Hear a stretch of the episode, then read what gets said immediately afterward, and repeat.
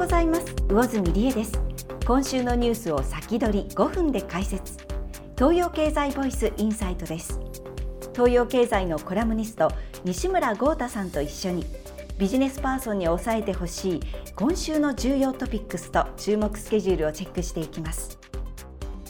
この番組は地球環境に優しい製品広報を提案する三徳コーポレーションの提供でお送りします。さて西村さん今週のトピックスは何でしょうか？はい。一つ目は GAFAM揃って1万人リストラのなぜ？二つ目が電力値上げラッシュの陰で不正続々。以上の2つです。えではまず GAFAM揃って1万人リストラのなぜ？からお願いします。はい。昨年秋から始まったアメリカの大手 IT 企業5社。いわゆる GAFAMの人員削減が今年に入っても止まりませんはい、アマゾンが1万8000人以上マイクロソフトが1万人そしてグーグルの親会社であるアルファベットも1万2000人の削減を発表しました。昨年11月には Facebook を運営するメタも1万1000人の削減に踏み切っているのでアップル以外の GAFAMは全て名を連ねています。すごい人数ですよね。アメリカのテック企業といえば世界的な勝ち組の印象があるんですがなぜそこまで追い込まれたんでしょうか？はい。こうした企業はほぼ右肩上がりの成長を続けてきましたがコロナ禍で巣ごもり需要に乗ってさらに急拡大路線に突き進みました。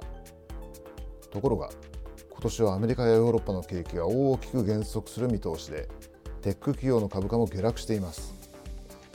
そのため投資家からのリストラ圧力が高まっているんです。リストラして株価を上げろという要求でしょうか？そうですね。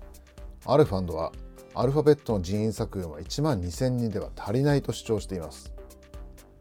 同社の社員は昨年1月から9月までの間に3万人も増えたので減らす余地はまだ大きいというのです。アルファベットの社員の年収の中央値は30万ドル。つまり4000万円に近いそうですから人減らしの効果は大きいですね。わあ4000万円と驚きますね。アメリカの景気への影響も、まあ、そうすると大きくなるんでしょうか。うんリストラされる人の多くは最新の IT に通じたエンジニアで他業種でも引く手あまたですしマクロ経済に影響するほどの人数とは言えないですね。日本企業にとっては人材採用のチャンスかもしれません。それなりの金額を出せばいい人材が取れるかもしれませんねさて次は電力値上げラッシュの陰で不正続々です。電力値上げについては以前にもお伝えしました。そうですね。電力会社の経営は燃料価格の高騰で苦しくなっていてそれを料金に転嫁しようとしています。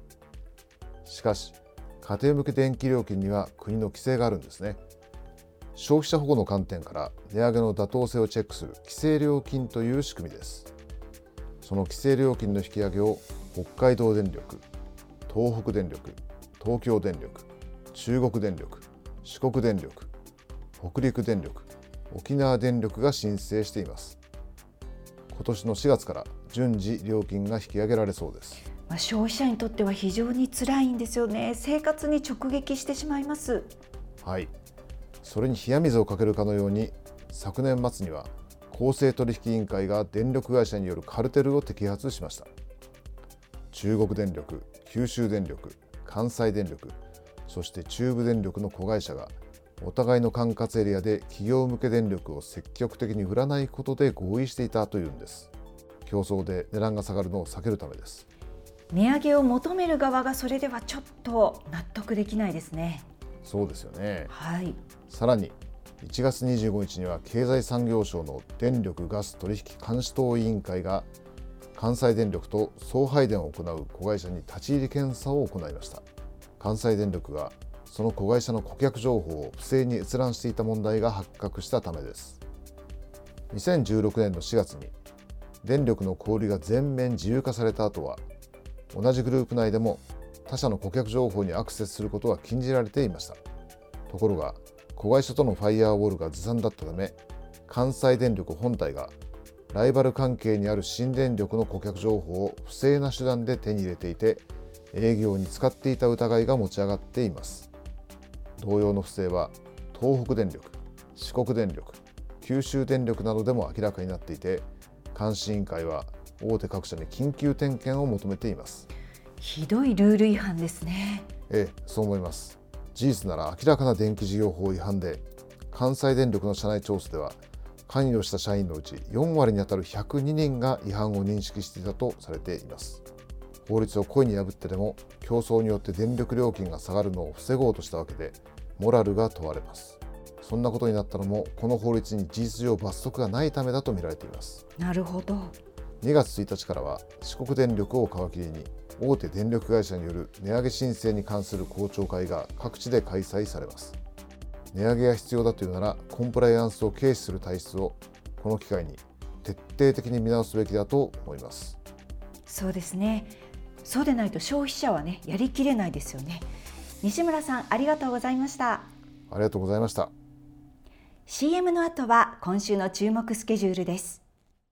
この番組は地球環境に優しい製品広報を提案する三徳コーポレーションの提供でお送りしました労働災害を予防する VR バーチャルリアリティ災害体感ソフトウェア RIM 災害で大切な人の命を失わないために災害の怖さを知り肌で感じる必要があります。RIM は体に感じる体感により一人一人の危険感受性を改善します。災害は予防できます。リムで安全安心な社会を実現します。えでは今週の注目スケジュールです。1月31日には EU 統計局により2022年のユーロ圏 GDP 速報値が発表されます。また1月31日から2月1日までアメリカの金融政策を決める会合である FOMC が開催されます。去年12月には0.5%で行われた利上げのペースが0.25%に縮小することが確実視されています。